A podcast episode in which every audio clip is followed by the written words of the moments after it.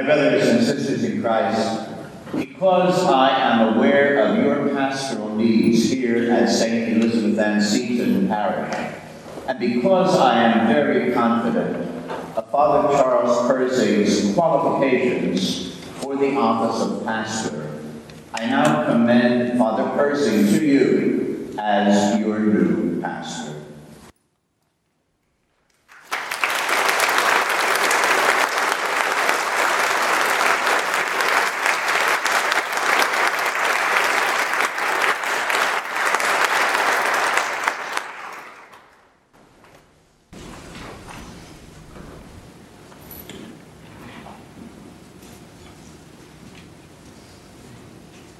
And I am indeed very confident. Father has been a wonderful pastor, and has a great experience shepherding God's people with his many gifts, and I know that you see him warmly here, and he will be for you uh, the kind of priest that you deserve uh, and that we all need.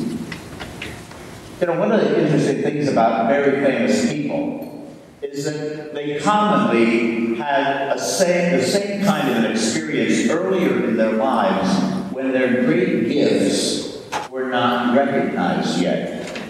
You probably heard some of those stories. You know, Beethoven was told by an early music teacher that when it came to music, he was hopeless. Uh, Albert Einstein, his parents were told by one of his teachers that he was mentally slow, unsociable, and adrift his foolish ideas. Walt Disney, you probably know, was fired from one of his first jobs because he told he was not creative enough. And Theodore Geisel, Dr. Seuss, wrote his first children's book in 1937, To Think I Saw It on Mulberry Street. That book was rejected by 27 publishers until one publishing house took it up. It's an amazing thing that those people who are famous experience those labels by which others wanted to limit them, and yet they succeed. You can only wonder how many people in their youth heard those kind of misjudgments and just gave up their life dreams didn't pursue the very gifts or develop the gifts that God had richly given them, but because of labels like those, they gave up. Something similar is happening in the scriptures that we heard on this 14th Sunday of Ordinary Time in our Liturgy of the Word. Ezekiel, Paul, and our Lord are all the objects of false labeling, misjudgments leveled against them. I think it's a time where I think about that. What do we think about others? Maybe most, many of the people so close to us. What kind of labels we put on them? Then we begin to treat the people as though that label expressed the entirety of that person's identity or reality. God told Ezekiel, I'm sending you to this Israel people, and they're rebels. They have rebelled against me. They're going to put labels on you but you be the prophet I've made you to be. I want them to know that there is a prophet in their midst. Never mind what they'll call you. Paul said in the second reading, he has been the object of insults, judgments of all kinds leveled against him. But he stayed firm by the grace of God to preach the gospel by which God, which God had sent him to, anointed him to Gentile world. And our Lord goes back to the place where he had lived for 30 years before he began his public ministry, his hometown of Nazareth. He preaches in the synagogue on the Sabbath, and we hear the misjudgment. And who's he think he is? We know him when he was a kid. He, he grew up here. We know his mom. We know his dad. He's the son of the carpenter. What's he talking about this stuff for? all those labels trying to limit incarnate Son of God. They didn't have a clue who this was, even though he has spent 30 years in their town. When he comes back after beginning and, and initiating his public ministry, he's not accepted. labeled and misjudged. Father Persing, in, in a few moments, I'm going to put some labels on you using the words of the church. They're not limiting labels whatsoever. In fact, they're very expansive.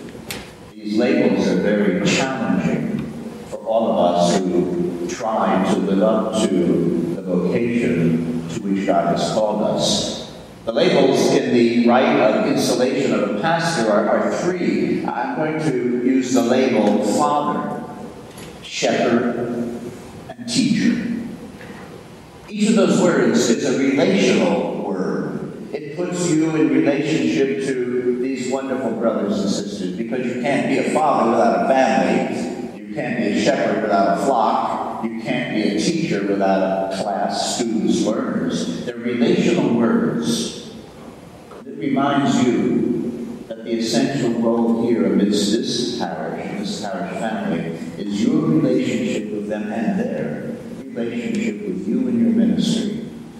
You know, I'm not just going to use those labels. The church's words for the installation, the rite of installation, modifies each of those labels. There's an adjective to describe the label. And so I'm not just going to say you must be a father, but rather a loving father. Not every father has been loving. And I'm not just going to say be a shepherd, but be a gentle shepherd. Not every shepherd is gentle. And I'm not just going to say be a teacher, but be a wise teacher. My friends, not every teacher you and I have had in life has been really wise. Those adjectives are challenging, and they should remind you, Father, of how much, despite your gifts, despite your experience, how much you rely on the grace of God, the grace of ordination, to fulfill those challenging modifiers. Loving, gentle, wisdom, in relationship to this people and their relationship with you. I am very confident that you will surrender to the power of God, the Holy Spirit given to you, the graces and gifts that are of God's origin, to be able to live into those modifiers in relationship to your family, your flock, disciples and learners. Now let us use those words of the church's rite of installation can begin your pastorate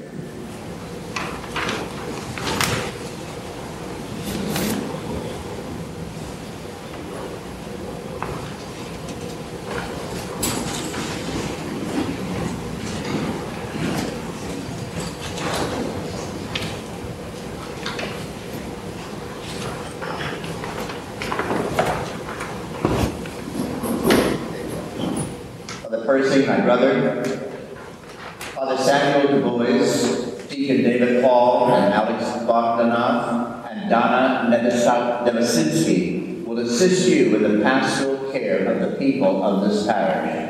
Share this ministry in a spirit of mutual trust, common prayer, and genuine concern. I'd ask the parish pastoral council to stand the members that are here able to be here. Father Persing, this is the pastoral council of St. Elizabeth Ann Seton Parish. It is the voice of your people and will assist and counsel you as you minister to this parish. Always be attentive to the needs they express.